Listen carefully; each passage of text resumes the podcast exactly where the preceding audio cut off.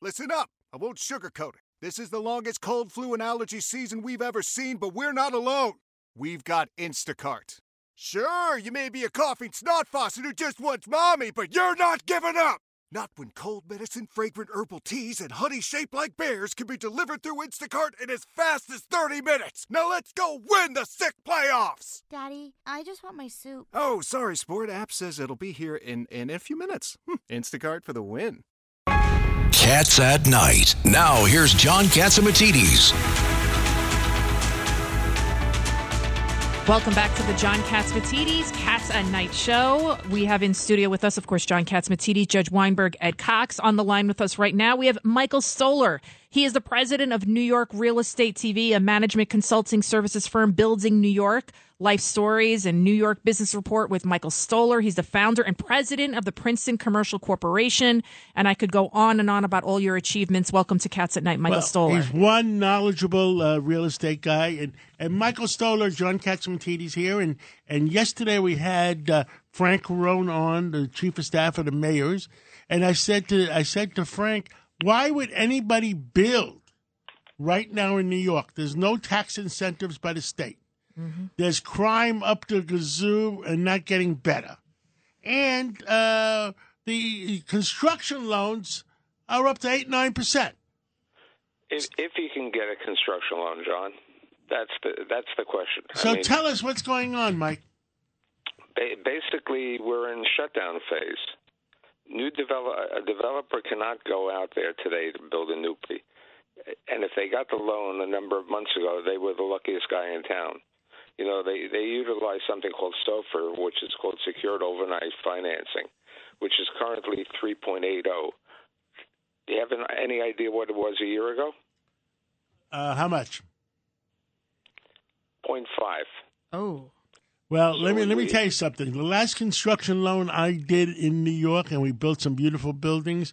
We paid three three and a half percent interest. Mm. We're about to close a new construction loan next week, and we're going to pay a lot more more than double. Look, uh, I've, I, I keep in touch with all the banks, and some of them have sent out internal memos basically saying the doors are closed unless you're an establishment like a John Catsimatidis or someone else who's been doing business in a specific market. There's no loans. They've said even for established clients, they don't want to do, do loans because you don't know what's going to happen. I mean, let's take for example if you had a property right now that has to be refinanced, and you originally had a loan at one and a half to two percent on that, that loan, that loan would be seven percent. First of all, it's difficult for getting the financing. The second of all, you can't afford to pay that type of because when you underwrote the loan at the original time, you predicated it on what what what you project would be three to five years. And no one projected a rate from a half a percent to four percent. That's and that's the base. Okay, that's the base rate. Then there's additionals, which you're saying could go to seven percent. So it's it's very difficult. The other difficulty, which one must bring up that you brought up before, is the 421A benefits. There's no tax advantages to build in New York. Okay, what are you going to do? Uh, you're going to pay 30% of your rent for taxes, taxes, insurance, all of these areas over there. And I, I think one of the major areas that you and I have spoken over the years many, many times is about safety and security. And unless you have safety and security, you're not going to see either the banks or the, developers doing over doing financing on the market.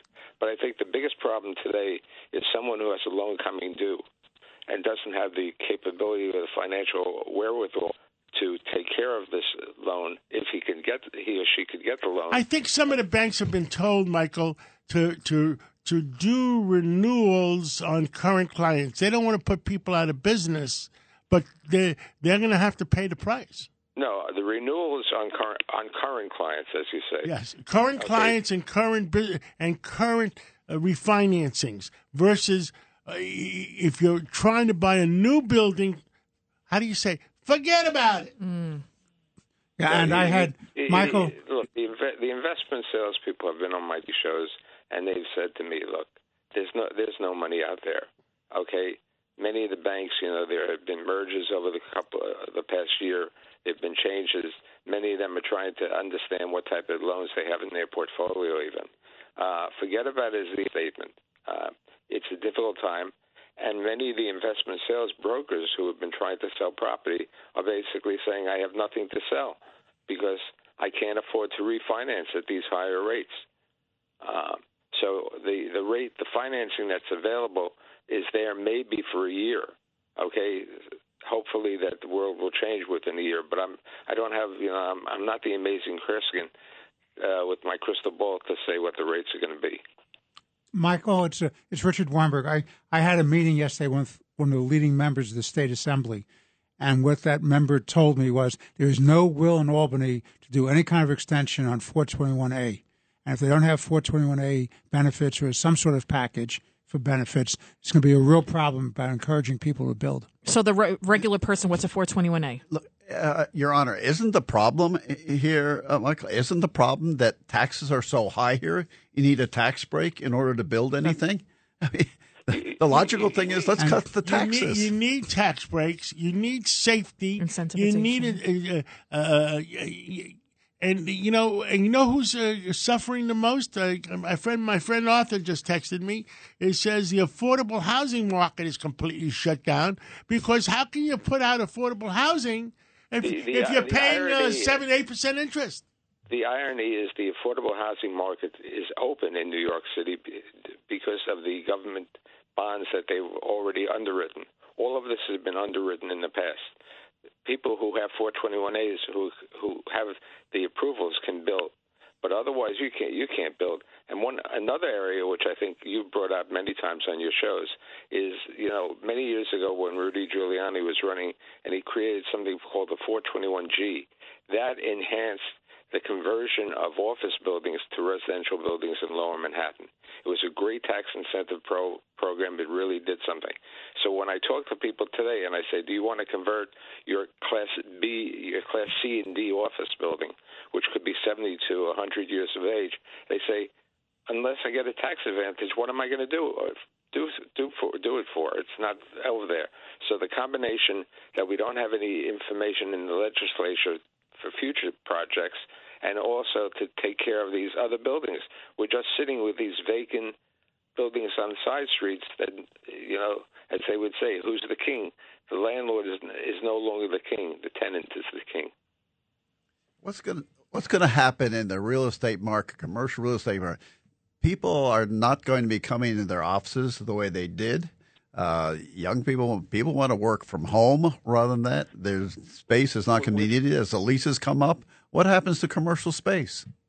Oh, commercial space is dying. Okay, you know people say the Hudson Yards over there. Even even the people who sign these major leases to Hudson, Hudson Yards aren't moving in over there. Uh, so that's why they're giving back space. Uh, that's why, for specifics, uh, the Moynihan organization in Boston Properties, who has a great location in Hudson Yards, they haven't started building. There's there's a limited demand. There's going to be there's going to be uh, even the, those the people that think they have. Uh, some people I know have loans coming um, from hedge funds. Forget about it. They're going to be. Uh, they're going to have the. What do you call the squeeze play? Mm private equity funds and the hedge funds basically right now are hoping, you know, the courts are going to allow them to foreclose on these properties. As they used to say, loan to own.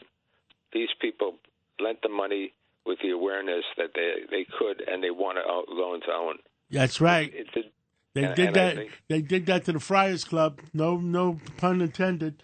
Okay, thank you so much, Michael okay. Stoler and uh, we'll catch up again real soon. And uh, I'll talk to you in a couple days. Thank you. Okay, take care. Thanks for having me, John. Thank you. Cats at Night on the Red Apple Podcast Network.